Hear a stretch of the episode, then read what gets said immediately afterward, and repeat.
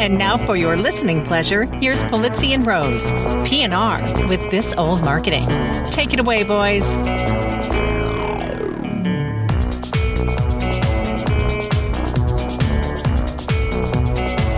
Well, hello, content marketers. I'm Robert Rose, and welcome to episode number 96 of PNR's This Old Marketing, recorded Monday, September 14th, 2015. Okay, folks, with apologies to all of you who don't love us talking about sports, yeah, I'm sorry, it's opening day. And this intro is going to be brought to you by Happy Football to All. That's right. The NFL season's opened up this weekend, and exactly one half of the PNR team had a happy weekend. Joe's team unfortunately came out to find that Johnny Football's name should actually be Johnny B. Given the football away. Robert's team won in typical heart attack inducing fashion, of course, and now here we are fresh off of content marketing world and the 2015-2016 NFL season and we're back in PNR show mode. No more deflating your expectations or jokes about pressure and balls and all of that. No, we'll move on from all of that and do a whole new season. Like New York Giant Jason Pierre-Paul will literally blow the fingers off your hand with our witty banter about the content marketing news that made the rounds this week. Like first round superstar pick Jameis Winston, our first pass and the latest stories will likely be intercepted and run back for a touchdown.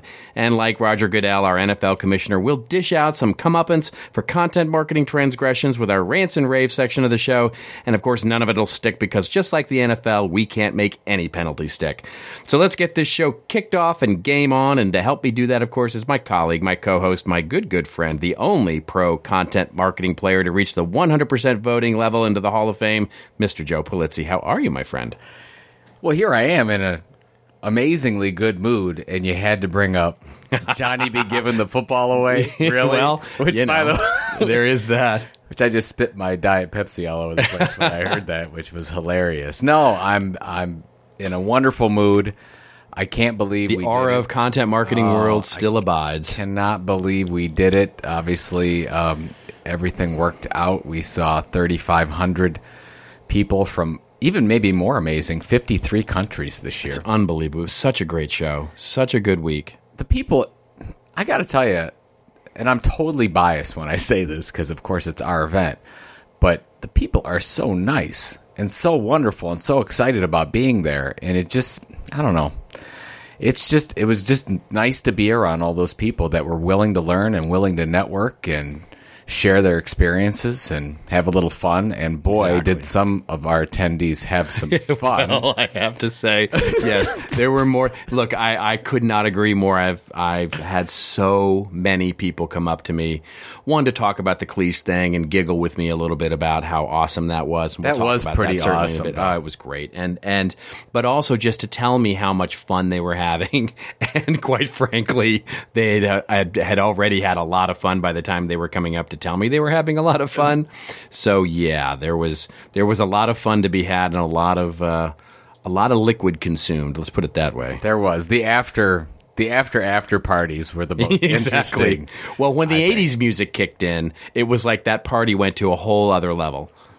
That was. I didn't even know if I saw. Were you there? You left, I think, before I got I came. the Well, I. I know I came in and then I left. I apparently I didn't leave that early. I left around midnight, which I guess the the party only went on a little bit further than that. Um, well, I was in the middle of the dance floor, which is prob- probably why. Oh, I see. I know. I never made it out to the middle of the dance floor. I, I never got out. I got as soon as the '80s music started. I was like bouncing my head, and then uh, and then I ended up in a conversation with a few people. Um, a conversation loosely termed, of course, because at that point it was. And I was trying to be a good boy at that night because I still had stuff to do the following day. But um, but yeah, it was it was it was such such a good time, and and I'm so humbled, impressed.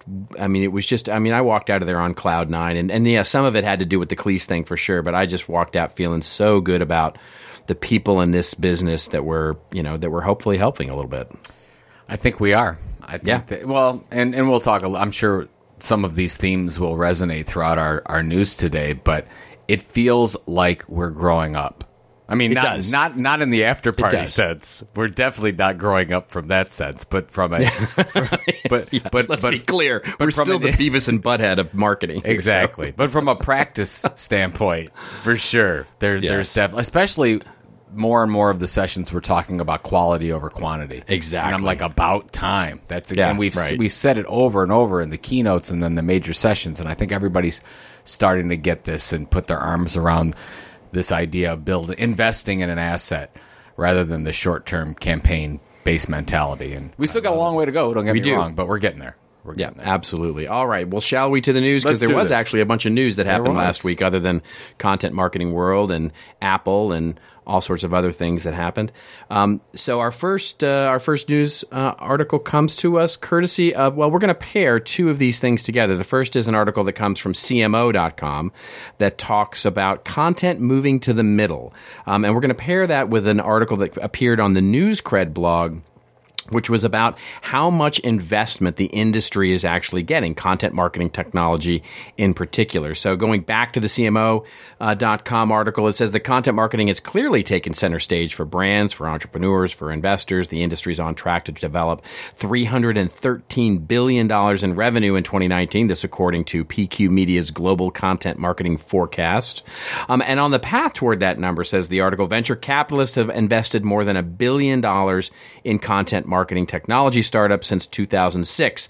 And that segues nicely to the NewsCred report, which is where that number comes from, and basically walks through an entirely, and it's so much work into this thing basically a really long article about all of the venture that has flowed into different technology companies over the last couple of years and just a really nice analysis of it. I mean, what did you think about both of these things put together? I mean, this is this is really sort of what we just witnessed over the last week at Content Marketing World, which is a lot of money flowing into this space and really, where we find ourselves is, as the CMO article pointed out, sort of on the beginning path of something where we're trying to build something of value. Well, you and I were talking about it before that I think either one of us could have written this article. I mean, I, think, I mean Jeff from the Economist, uh, Jeff Pundyk, I think is his name. Yeah, that's right. The Economist Group did a Yeah. great job with this, but it really comes from uh, sort of our mentality about where the industry's at. The the one thing I do have to say is. I, I that three hundred thirteen billion dollars. I don't give that any credence at all. No, I don't either. I don't. either. I, I, I, I think we should strike that from the record because I think they're counting content created. Yeah, just all right. content. And they're saying because they're calling it content marketing. I just think that's wrong. I don't. I, I don't know where the industry's at. I don't. It's definitely not even close to. We won't even be close to that number by 2019. I'm sorry. It's no, just not I think it's a 10x number off. Right there I you go. a- yeah, uh, I, you know, I would think add that. Let's take that number and let's just do. Let's just say it. yeah, yeah, just move the decimal point one. Ten percent of that is probably right. Yeah. Now the the I, one I would move the decimal point over one. I mean, well, it, and it and it certainly begs the question because the thing that I noticed about the Newscred article, while look, let me be really clear, this the work that went into this is, I mean, just bookmark this for the only purpose being the kind of resource that it, I mean, there was a lot of anal. I mean, I'm, I'm a hat tip, big hat tip to the the, the people who wrote this and put this together because it's just detailed. Um, but the interesting thing to me is that it comes on the heels of Newscred saying, "Hey, we just raised forty-two million dollars, and by the way, we're going to expand beyond content marketing and into other things," which has also been the stated purpose of Kapost, which took a big bunch of money, and Percolate, which took a big bunch of money, and a lot of the other solutions that are listed here. So this isn't a content marketing investment per se. As the investment money has grown, it has become about the evolution of marketing, content creation, and the sort of new modern marketer, if you want to look at it that way, and how digital and data are really driving things. I think that's what's driving this investment in the business, not necessarily content marketing. I think to go back to the uh, the CMO.com article, I think it's interesting that the fourth paragraph is the one that's got me because I think this is really why we're going to see more and more money go into this. So I'm going to read this because I think it's important. It says when we asked business executives the main reasons they sought content from brands, they said that they were looking for fresh ideas, new perspectives, and a balanced and timely view of complicated industry issues. Uh, Whatever, that's that may be correct. That's fine. But this is the one I like. When we asked marketers what drove their content marketing, the overwhelming majority said connecting directly to their products and services. exactly. This is the this is the There, there, this, and there it is, folks. There's the gap. this is it. That's Yeah. right where we're at, and I love that because that's where most brands I don't care if you're small, medium sized, or big. That's where most of them are at because they're looking for a very short term. And of course, that's why we talk about native advertising all the time. It's because it's a short term focus. They want this blip. They want they want to kick up in sales, and they're not thinking about long term. How do we build loyal relationships? And how is this an asset for the organization that we're going to invest in over time? That is not happening, even though the article says that 93% of the companies are either going to maintain or increase their investment in content marketing over the next 12 months, which is basically yeah. what our, our, our research says the same thing at CMI. So that's exactly right. I mean, and it's why I mean it's why I talked on the the talk that I gave at Content Marketing World, which is it's not that this campaign based marketing is dying or anything like that. It's just a different kind of investment model. And if we continue to look at content marketing as just an alternative form of campaign based marketing that drives leads and drives connections to products, you'll fail. You'll just you just will. You just won't ever get good at it. And you've got to look at content marketing as a different kind of investment that will provide value over time. That doesn't mean we can't measure it, doesn't mean we can't create value in the short term. What it means is, is that it's a different investment model of building a foundation of something that's going to increase in value over the long term. It's just different. That's all. It's not, it's not, and, and so that's the real key here. And what I loved about this is that he actually at the end of that article talks about, he says, building the asset that is the audience is the long term process. And to me, that's the that's that's really what it's all about. Uh, you you did not pair these two articles with another article, but you should have. It's called "Is ROI Really What You're Looking For?" and it was featured in Chief Content Officer magazine, yes. and it was on the Content Marketing Institute site on September 13th. And I think we're going to have to put this in the show notes because anyone that's confused, let's say, with how to measure their let's say content marketing campaigns, quote unquote, versus what they're trying to do is build a loyal audience over time. That's exact. You cover that, and it's amazing that there's still confusion. It's yes. and it's a different.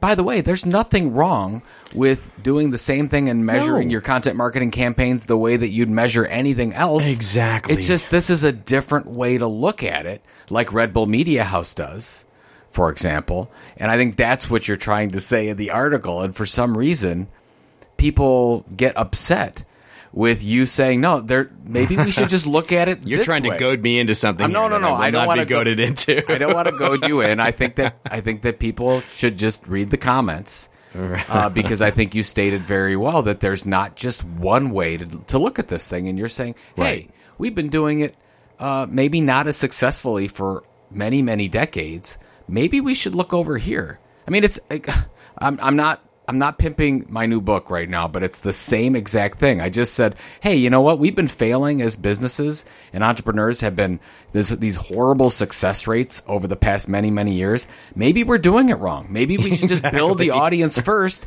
right. and then launch a product or service. And you're saying the same thing with this. Maybe we should just look at in, in the investment into an asset over time instead of looking at it as an, an expense and how much we can get out of that content in a very short period of time.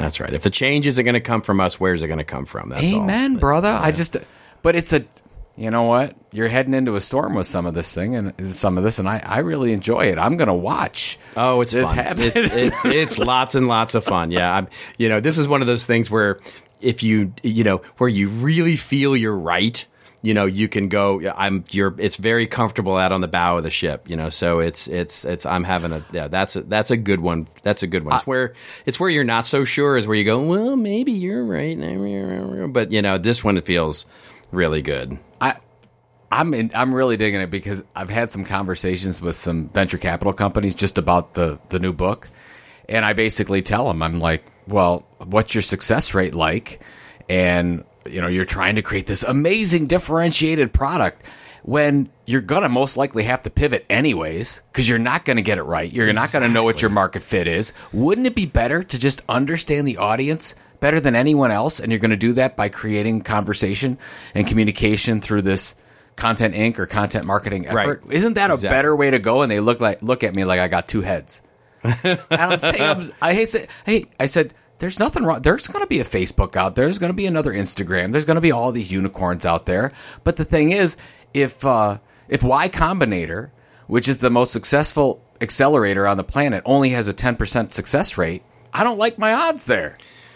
I, I, why don't we do something I- else? it's crazy. I mean, so here's so I'll, I'll finish with this because I know we've beat this to death. But but the, so I opened up the workshop at Content Marketing World this week, and it's my new video that I love to open up with, which is it comes from 1997 and we can even put this in the show notes. It's this video from Steve Jobs, and it's a month after he's been brought back into Apple. So it's 1997. He's not even CEO yet. He's still just a consultant, quote unquote, with the company. But he's on the cusp of sort of becoming the, uh, you know, coming back as CM, or CEO and basically taking Apple into the new century, which of course he would do over the next eight years and make the company as huge as it is and he gets a question. He's at, the, he's at the developers conference, and he gets a question from the audience, which is this really snarky question from one of the developers, who basically says, "What have you been doing for the last seven years?" You know, basically chiding him that he's not been doing anything for the company. Yeah. And he's and why are you killing all these products? Because he famously came in and killed, a, you know, like almost eighty percent of the products they were producing.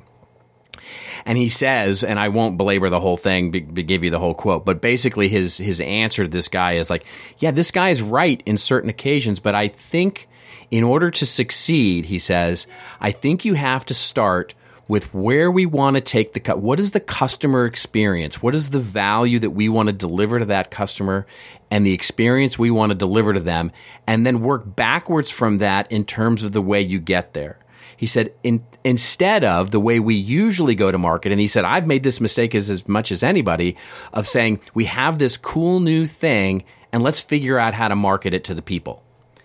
And he said, he goes, I think the other way is better. He said, but I don't know. We'll see. And I think we definitely have seen. And it's just, it's such a great analogy of where we are now in terms of content and product of if we can just think about what is the experience we want to deliver to the customer and work backwards from that, we will be in such a better place. I love that. I absolutely love that. But and I want to I want to just conclude this. To, we want to go to on to our next uh, news topic. But uh, Chuck Ellis at Chuck Ellis, of course, as we've been tweeting back and forth. He, I have one believer that thinks that my conspiracy theory is correct about Apple buying Disney. I know, I saw that. It's on the this old marketing hashtag. You can check it out. So now there is Chuck and myself, I and we're looking that. for more and more people. You'll both be buying me a steak dinner. That's on. All right. It's going to happen. That's it. We're betting right here. I bet in the next five years that happens. It is not going to happen, folks. Okay, happen. let's move on. Only Next. Our next our next article comes to us from E Consultancy, and the headline is Only 17% of brands have the ability to fully analyze the customer journey. I was actually surprised it was this high. New E Consultancy report in partnership with Adobe found that companies are still struggling to embrace multi-channel marketing. They surveyed nearly 2,000 digital marketers and e-commerce professionals to find out the extent to which organizations are taking an integrated approach to marketing across different channels lack of capability was the biggest issue there in terms of understanding the customer journey as it is becoming an increasingly important part of both the digital and offline touchpoints. So, what do you think? I mean, um, do you do you see this in the in so all the brands that you touch that we really don't understand this customer journey and that's sort of the source of much of this multi-channel content thing? I have two quick takes on this, Robert. The first, Thank you, Joe. I, I'll, I'll appreciate those two quick takes. Uh, yeah, please Thank do. you. The first Thank thing you. is is that most enterprises that I seem to look at their so-called buyer's journey have a lot. They have they, So-called. They look a lot Your like so-called buyer's journey. so-called buyer's journey is actually a sales process. Yes. So that it's it's the sale it's the journey of the salespeople. It's the inside baseball. team. Yeah, it's inside base, baseball. So I think that's the problem, and they don't uh, actually look at their engagement strategy that, that has to look with the actual buying process. But that let's put that to aside, uh, aside for a second. There's two things that really made me change my mind when I look at the buyer's journey. And I have nothing wrong with you know, I'm not putting it down or anything. Everybody has their journey. You should you should look at it as much as you possibly can. But I saw a presentation from Andrew Davis years ago when he looked at just he was he just wanted to buy he wanted a meatloaf recipe. Right. Because he does this great pre you've seen it many times. Yes. I have, yeah. And he goes through, you know, the my the buyer's journey for that and it, it basically has something like 60 or 70 different touch points and he basically said funnel that you know try Right. to try put me in a, a funnel f- figure out my journey on that whole thing. And then the second thing is, and it's actually from a really good book. I don't know if you've read it. It's called Experiences. where they go, where uh, where Robert Rose and Carla Johnson they go through, and this is my favorite thing. There's so many different points that you can look at in the buying process, but most most of the time we're just we're just trying to run after things we, we that are changing constantly, and it's tough to really grab onto it. And what you talk about in the book is that what if we created three amazing experiences for our customers. One thing would be what if we created an amazing awareness experience? What if we created a first rate loyalty experience? And then what if we created this purchase experience that was second to none? And if you really focused on those three portions of the buyer's journey, wouldn't we be better off than to look at the 17 to 60 to 120 different points in the journey? And you, I think you have some, you talk about it in the book where isn't there one company you worked with that had like 70 or 80? 72, yeah, 72 points in their buyer's 72 journey. They were points. trying to figure out how to map content to every micro decision that could be which, made. Which, which, is impossible to right, do. you will never do it. You Right. can't do it. So my take on this is I don't even know if I care. I don't even I, I, I would I say I think that we should stop maybe looking at all the points of the buyer's journey and we could we should focus on where we can have impact with the customer, where we really really have a reasonable assurity that we can create a positive experience for them at certain portions in the buyer's journey and not necessarily look at every little piece along the way. Yeah, I, and I eh, so I would have a a related similar take on that, which is it's the same one I have with regard to measurement and analytics, which is have the capability to measure everything and then don't.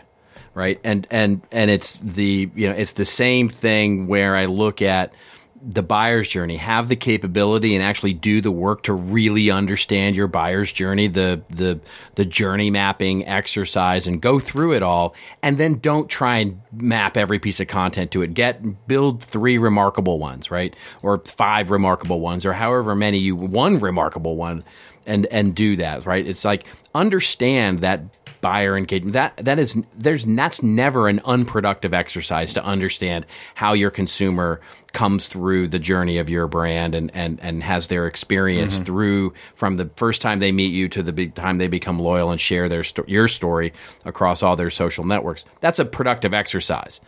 And so do that and then don't try and to create a content plan that meets every single micro decision that they have. I mean, that's the, I get, that's my advice. Well, that that's my, and actually I have it right in front of me because I was just typing it up before we got on the podcast. But my podcast 87 of, of Content Inc. is all about deciding what not to do.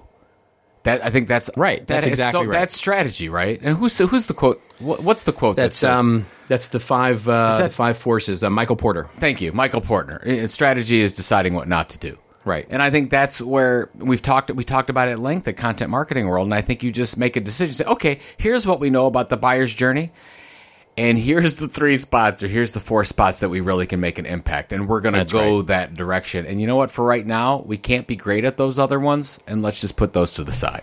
Exactly. Prioritize. Where does it hurt the most? It hurts in a lot of places. well, especially for you today. oh, oh, hell. Oh. see what I did there? You no, that's not. You, hey, we're only one game out of first place. That's right. Yeah, right. And the Cowboys have, are tied for the best record in football right now. So there- here we go. Hey, this is this is the best time of the year for both of us. It's absolutely More- right. more you than You're I, either but- one game out or, or or have the best record. So We're right in the chase. Right in the chase. All right. Our next article comes to us courtesy of adage.com. Um, this one is a fascinating, given all the discussions we've had over the last couple of weeks about this. BuzzFeed makes a deal with an agency for preferential rates in technology. So WPP, the Jihugic holding company that is WPP, the media agency network, Group M, specifically within the WPP um, world, and BuzzFeed have signed the latest in a series of deals in which agencies and media companies pool their resources in areas such as creating ads. So the way this is going to work is that GroupM will get preferential rates, dedicated staffers in BuzzFeed's creative studio, BuzzFeed Motion Pictures, and exclusive access to BuzzFeed's proprietary data and analytics platform, Pound, as part of this year long global partnership. BuzzFeed gains what's likely its biggest book of business from an agency group and its clients, so they get preferential treatment from those clients, as well as an endorsement for Pound, which began operations this year, which is their technology platform. But there hasn't been uh, offered up to other agencies yet. So, what say you, Joe Pulizzi? I think this is the first step in what we've been talking about for so long. Finally, an agency sort of looking to really own a publishing platform and pull it into their family. What do you think? So when you read this article, you really honestly believe that this could be them setting up to to purchase BuzzFeed. I absolutely do. Yeah, I absolutely. I mean, so if you're going to go out on a limb and say the Disney thing, uh, I think this is WPP's foray because, by the way, this is how they treat all technology platforms when they go out and do a deal with like, and I don't know if it's WPP or Omnicom, I can't remember that has the deal with Adobe um, they bring in Adobe and they test it out with a few different clients and they sort of make it the preferential partner um, and then roll it out. Now, I'm not saying I'm not saying WPP or Omnicom is going to buy Adobe, but what I mean is this is the way they sort of do it. They bring it in as a partnership, a preferred partner thing, and then they make it the standard. And I think this, to be honest, I think I look at this and go, huh, this is Ad Age, or excuse me, WPP rolling this out and looking at this and saying if this works, they could purchase BuzzFeed and make it and make it just the in-house publishing uh, arm. I didn't read anything into that at all. Now you you know I know it's going out on a limb. I know it. I know it is. You know what? I, you know, know what I read. You know what I read into this article. I'm gonna. It's all coming out right now. You know what I read? Uh oh. What did you? Read? I read absolutely nothing. I think this is a. I think this is a non-story. Do you want to know why I think this is a non? Story? So you wait a minute. Let me get this straight. You don't think WPP is going to buy BuzzFeed, but you do think Apple's going to buy Disney. Don't change the subject on me. I'm going to tell you. We're on this article. I'm going to tell you why this article. We're both smoking nothing. weed. I, this is why this article means nothing. You know what? There's no skin in the game here. There, but, there's no there is skin in the game. There, no, was there any? Is there any money changing hands in this deal?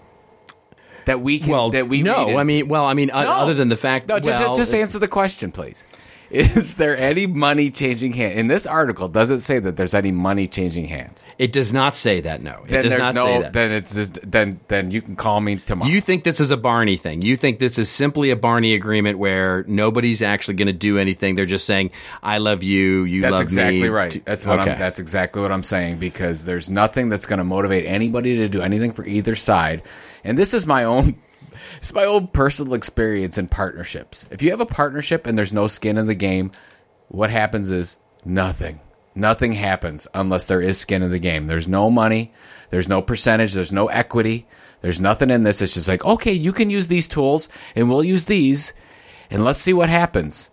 And there's going to be crickets, man. I'm telling right. you right now. well, now. that's a fair critique. I, I, I, absolutely will take that, but I'll still stand by it that I think this is a more interesting partnership than not, um, and we'll see what happens. We'll we'll we'll we'll track which one of us is right about which one. About which the, the, the only thing that I will say on this one, let's just get to the you know, let's say that there is something to it. I don't know if it's all good for brands out there. It's not because of the fact. Well, because of the fact that if you're just talking about basically native content, so the so Group M will be working with their you know buying programs with BuzzFeed using a variety of different you know content creation engines and tools and people and whatnot, and they're going to be creating content specifically on BuzzFeed's platform, which is great for BuzzFeed, by the way. This is wonderful if it's like almost like a lead funnel for them. So perfect but it's still very short term campaign based thinking. So I don't know if we're going to just see more of that. Like, do we really need? I love what they're doing at BuzzFeed, but do we really need more content on BuzzFeed? Do I mean, do we really want brand more brands and stuff on BuzzFeed? Well, okay, so let me put it to you this way: What if what if this was the way to look at what like Condé Nast is doing and what Wall Street Journal is doing and what Time and New York Times and all these companies are doing with regard to offering brands services that relate to content across yeah. their platforms. What if there was a way to say, here's BuzzFeed, we're going to remove most of the banner ads. We're going to actually reduce the screen real estate. To, then this is a conversation we had last week. We're going to actually reduce the number of ads that you see on BuzzFeed. We're going to actually increase the number of sponsored articles. And so articles themselves will be sponsored by advertisements that we create. So this one joint entity, this group sort of joint operation between this media agency that serves these clients and this publishing platform is going to offer you up a much more streamlined experience to get beyond the ad blockers and the banner ads and all that with sponsored articles and native articles and those sorts of things. They'll monetize it that way and it becomes a better experience for the consumer. I think it would be fine on other platforms, but BuzzFeed's already doing that. BuzzFeed, does, I don't even think they have banner ads on BuzzFeed. It's all 95% of all BuzzFeed's revenue is from native Right. already. So, I mean, I, maybe there's a banner or two coming across. I mean, this would be really good on like um, one of those other, you know, I don't want to throw anybody else under the bus, but almost the other the other articles we've been reading here where I get a big pop up uh, that before I could get into the article and those types of that would be great. Forbes, for example. Forbes, for example, would be Harvard Business Review. Actually, Oh, HBR. Well, that's I can't get happen. into that unless I've got to watch. Don't even get me on a rant on HBR. Anyways, we won't talk about that. But yeah, any, anyways, I, I guess what I hope is is that if there's going to be more of this happen with BuzzFeed or GroupM clients, however you want to position it, that they look at it as part of their ongoing um, customer experience program or or audience building program instead of just as a, a replacement for advertising. We shall see. We shall see. We you go. shall see. Okay. All right, our last article of the show comes to us courtesy of TechCrunch. Um, and this is a fascinating one, actually, for us to end on. Uber, they're about to start carrying in car magazines. So, starting this week in New York City, you can grab a copy of Uber's new in car magazine called Arriving Now from the seat back pockets of the car that you may be riding in. This new print publication isn't exactly a revolutionary move, says the article. Airlines have been rocking in flight magazines for a while, but Uber has an interesting opportunity here to test the content waters. Now, if you remember, we talked, uh, I think it was a few months ago, about Uber launching a magazine, a content marketing magazine for drivers. This one's actually for the consumers. And it actually talks about a lot. These this new magazine editorial strategy is going to have everything to do with fashion um, and what's going on in the city and all sorts of things. Um, so, what say you, Mr. Pulizzi? Is Well- this is this a good idea? it's a it's actually a a proven program. I mean, if you look at what's happened with what Amtrak has done for the last 30 years Yep. and what airlines have done for the, for the past 40 years, they've all had some type of uh, content marketing publication in the seatbacks, and it's worked very, very well over the years. And I would imagine there it's twofold. One is um, can they create content that provides some kind of a brand experience that that's going to have people that are taking an Uber do create some kind of different behaviors or feel something different about Uber. I don't know. I guess it would, it'll depend on the content for that one. The second thing is there's probably a revenue source here. Exactly. So they probably have um, they'll they'll have a num- number of ways to defray the cost of this. I'm I'm thinking at first they probably won't be able to, but within a year or so, I'm assuming they could probably get to a get get a break even point, depending on if they're national advertisers, if they're going local. I'm assuming if they roll this out nationwide, that it'll be more of a national advertiser program, similar to um, the way that uh, airlines do it, or maybe focus on a, a, a couple of larger areas like the New York City area or the Los Angeles area. I don't know. Does anybody drive around in Los Angeles? I don't know. You tell me. Oh no, no, Uber's a big thing Big here. thing? Yeah, no, U- Uber's Uber's huge here. Yeah, it's it's it's uh yeah, I you know it, it's surprisingly big here. Yeah, no, I think uh, you know to, I, I'm all in on this. I think this is a great idea. I mean, because it also does provide some. I mean, whether they go down this road or not, I don't know, but it provides a lot of opportunity for the drivers, right?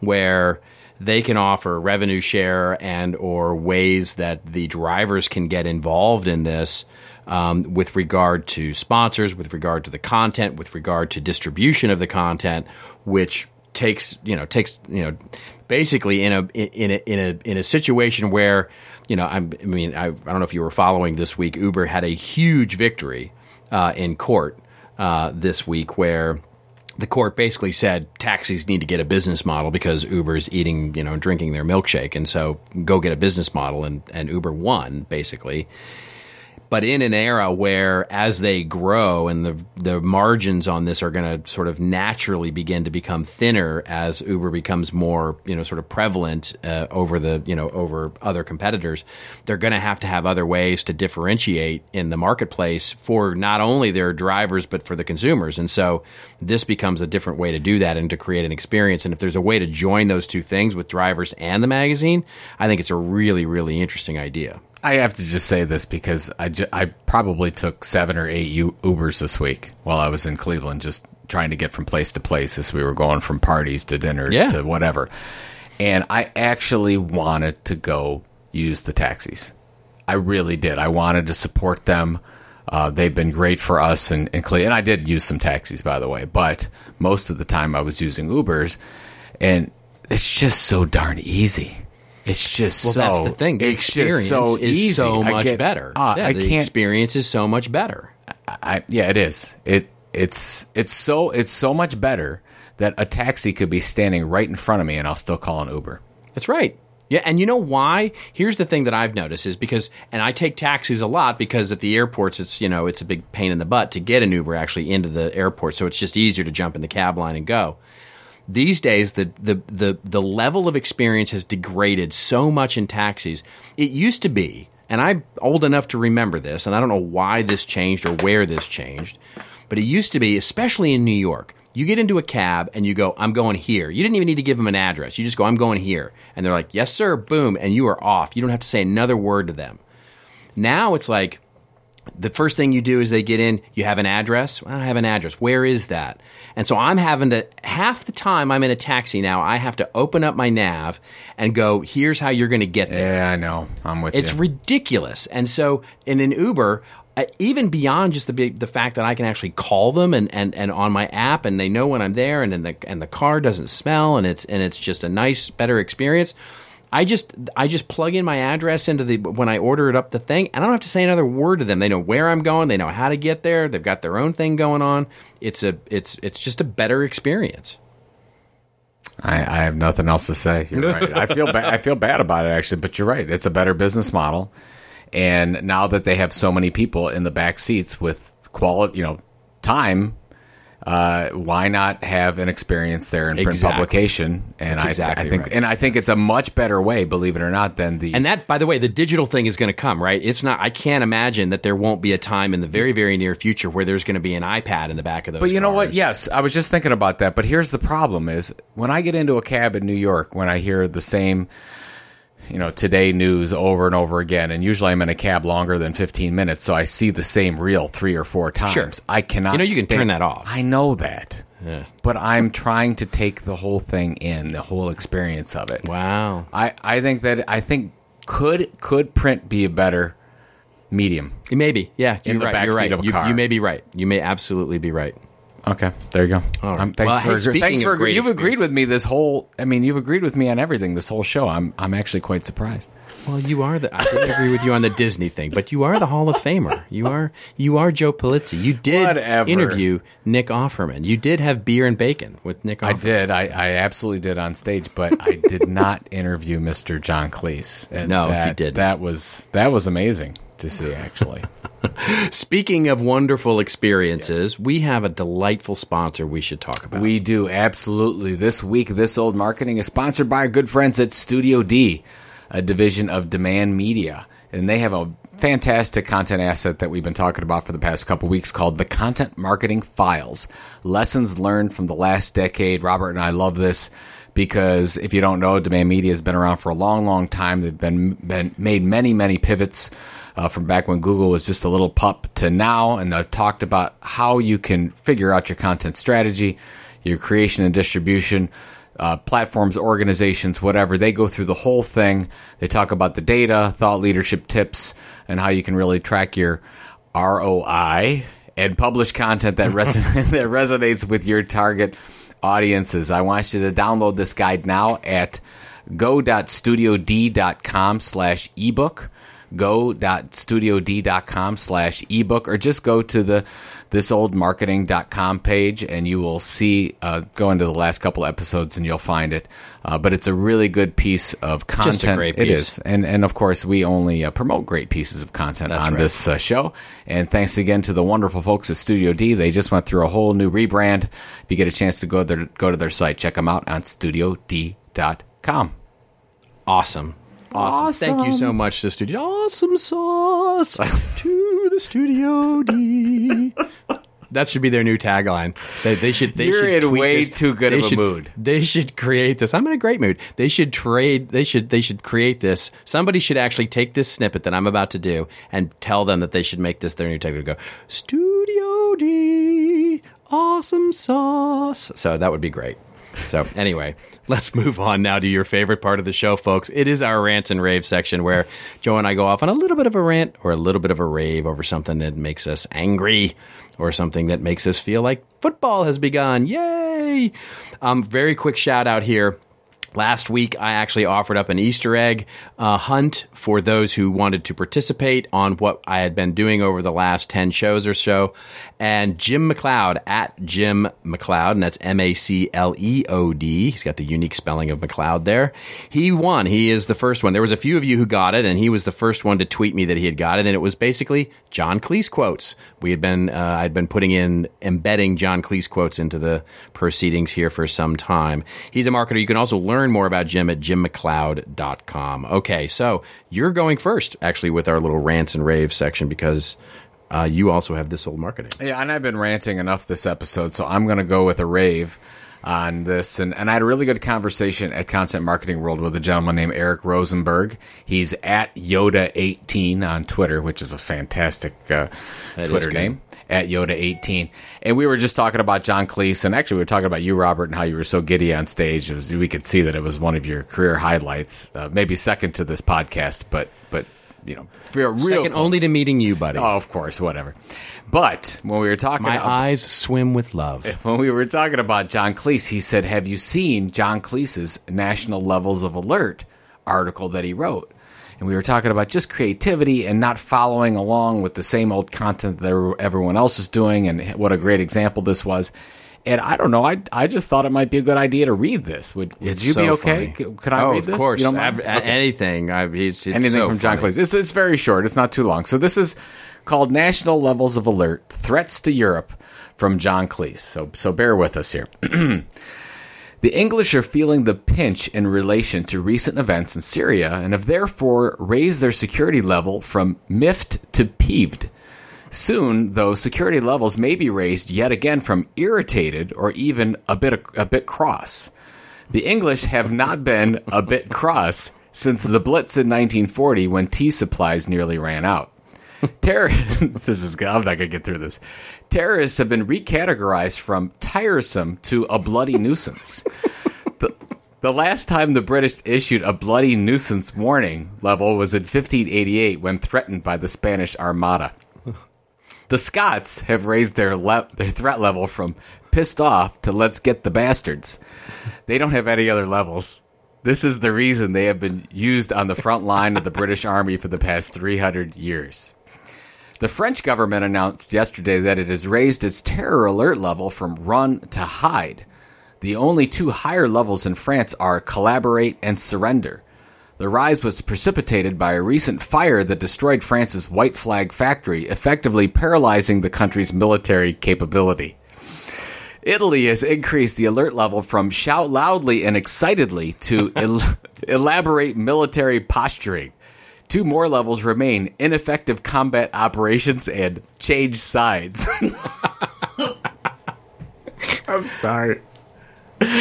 Um, uh, my my uh, relation is Italian, so I have Yes. to, I have to laugh at that. The Germans have increased their alert state from disdainful arrogance to dress it dress in uniform and sing marching songs. They, they I'm sorry. They also have two higher levels: invade a neighbor and lose. Belgians, on the other hand, are all on holiday as usual. The only threat they are worried about is NATO pulling out of Brussels. The Spanish are all excited to see their new submarines ready to deploy. These beautifully designed subs have glass bottoms, so the new Spanish Navy can get a good look at the old Spanish Navy.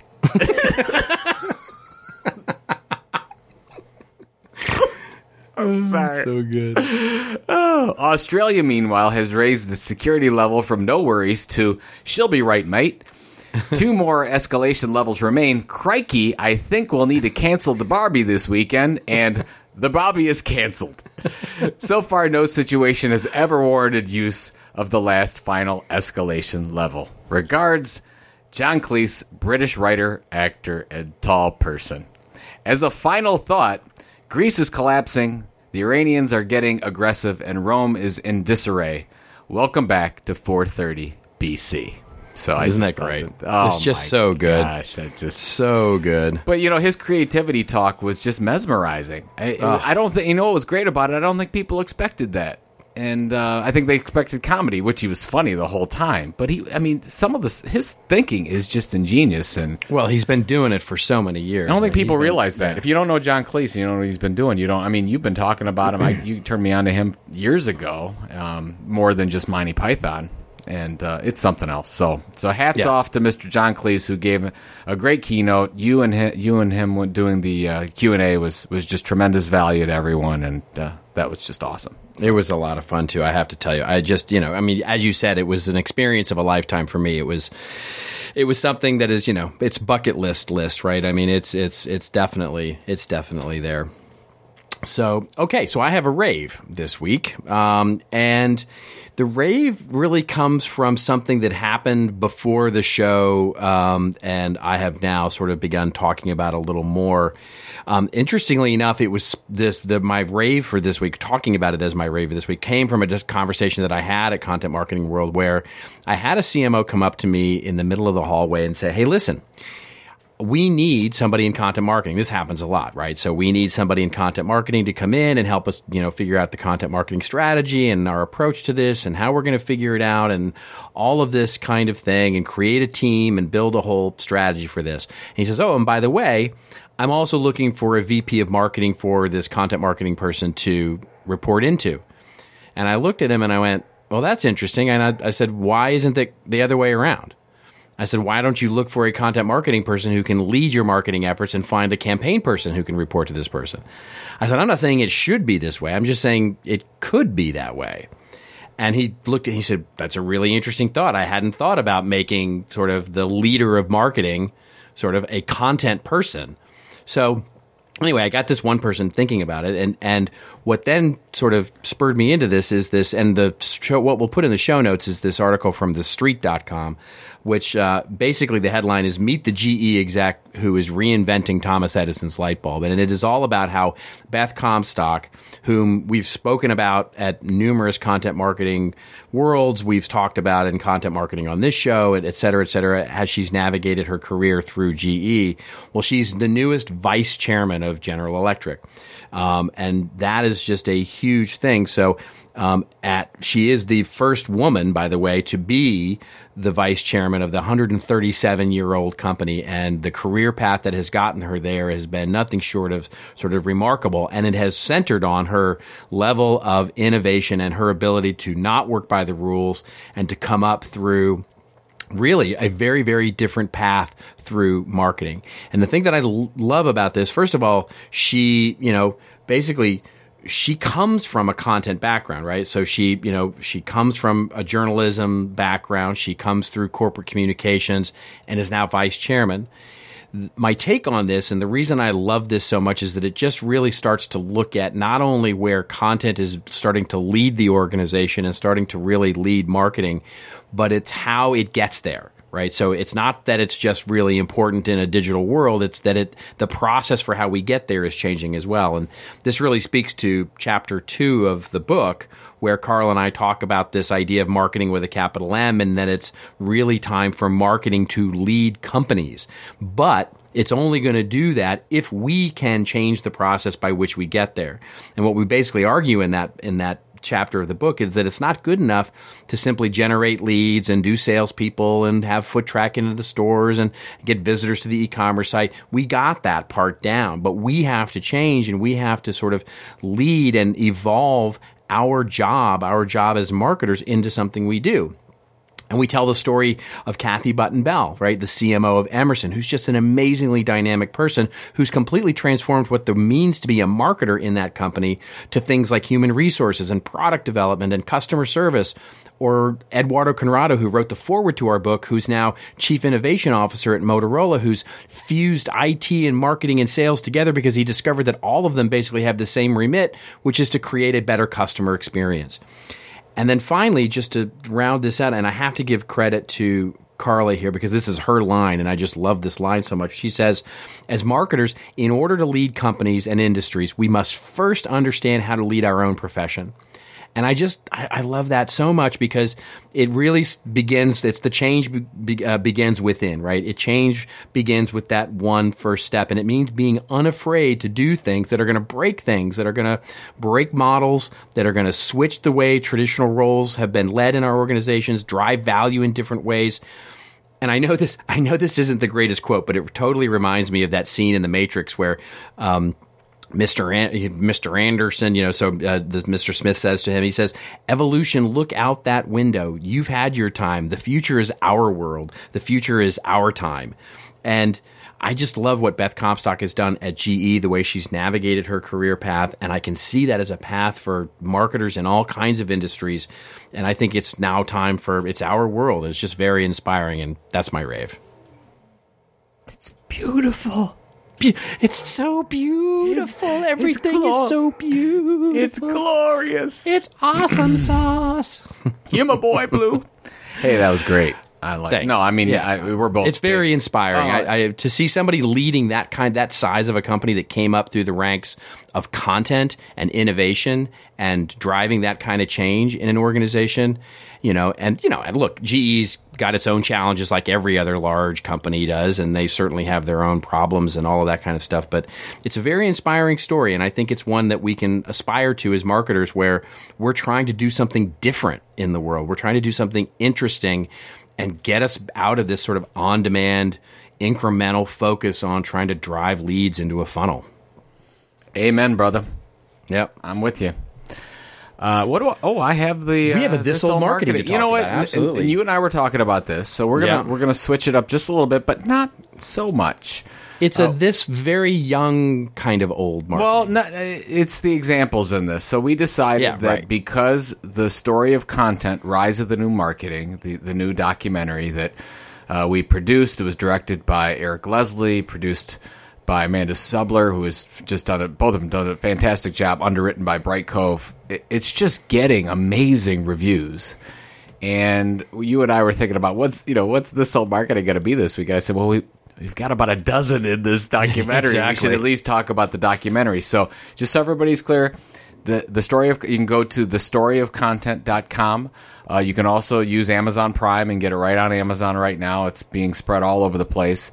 Uh, it is a 43 minute documentary talking about basically the rise of this new marketing. Uh, and it has amazing case studies in it. Uh, from John, the John Deere case study is tremendous about the farmer who's been reading John Deere's The Furrow magazine. You've got Will It Blend from Blendtec. It goes back into the soap operas with Procter and Gamble, which are just tremendous. And you know, of course, we've got thought leaders like uh, Mr. Robert Rose in it. I'm in it a little bit.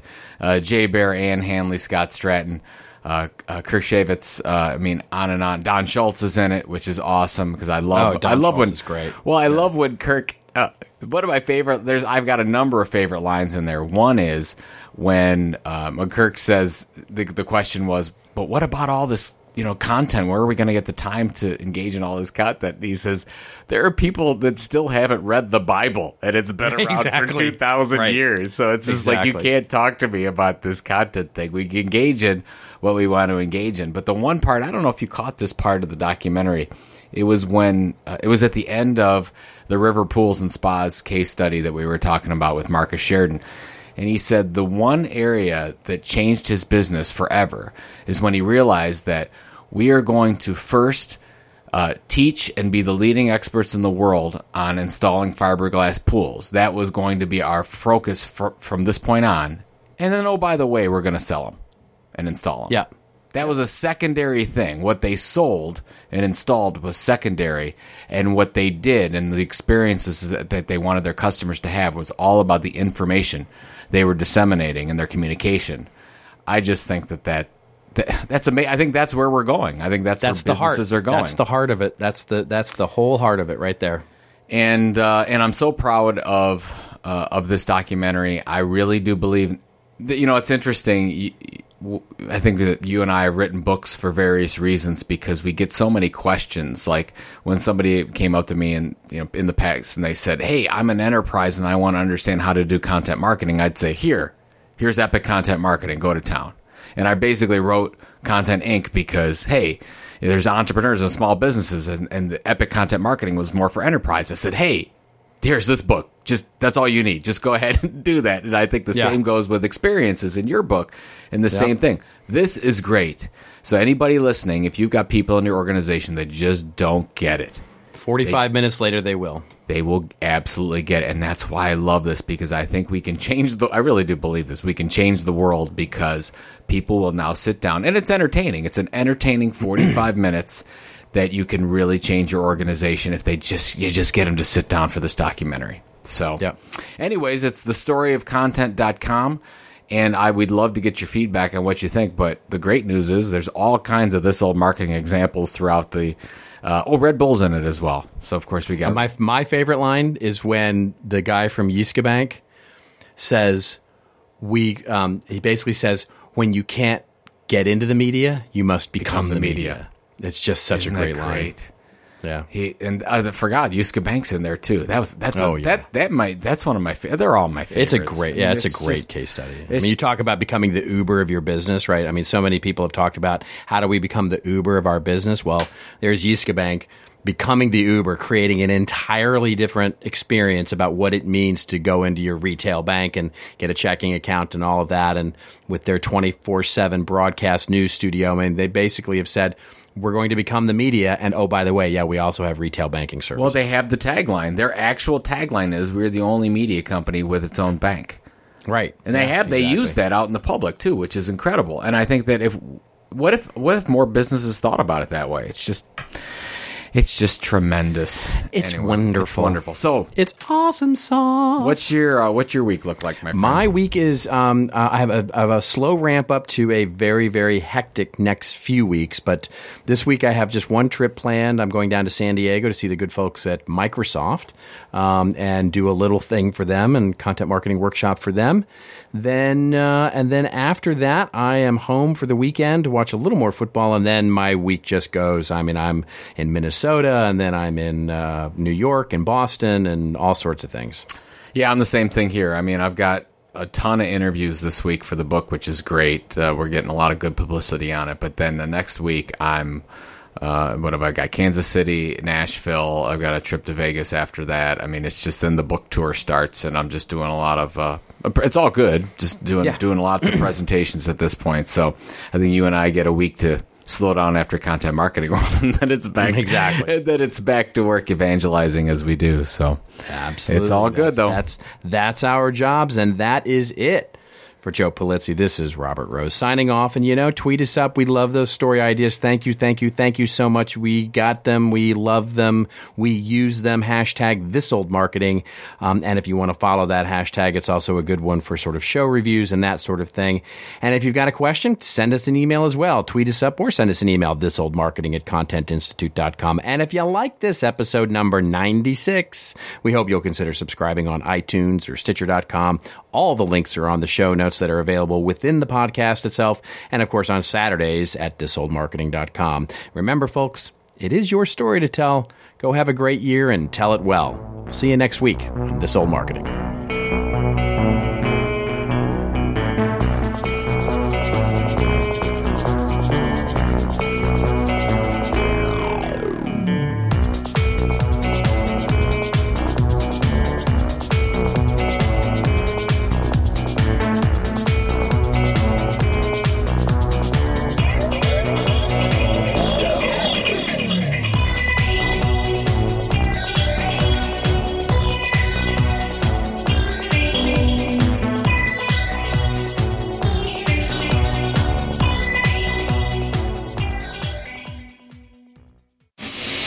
Show is part of the CMI Podcast Network. Check out all of our shows at ContentMarketingInstitute.com.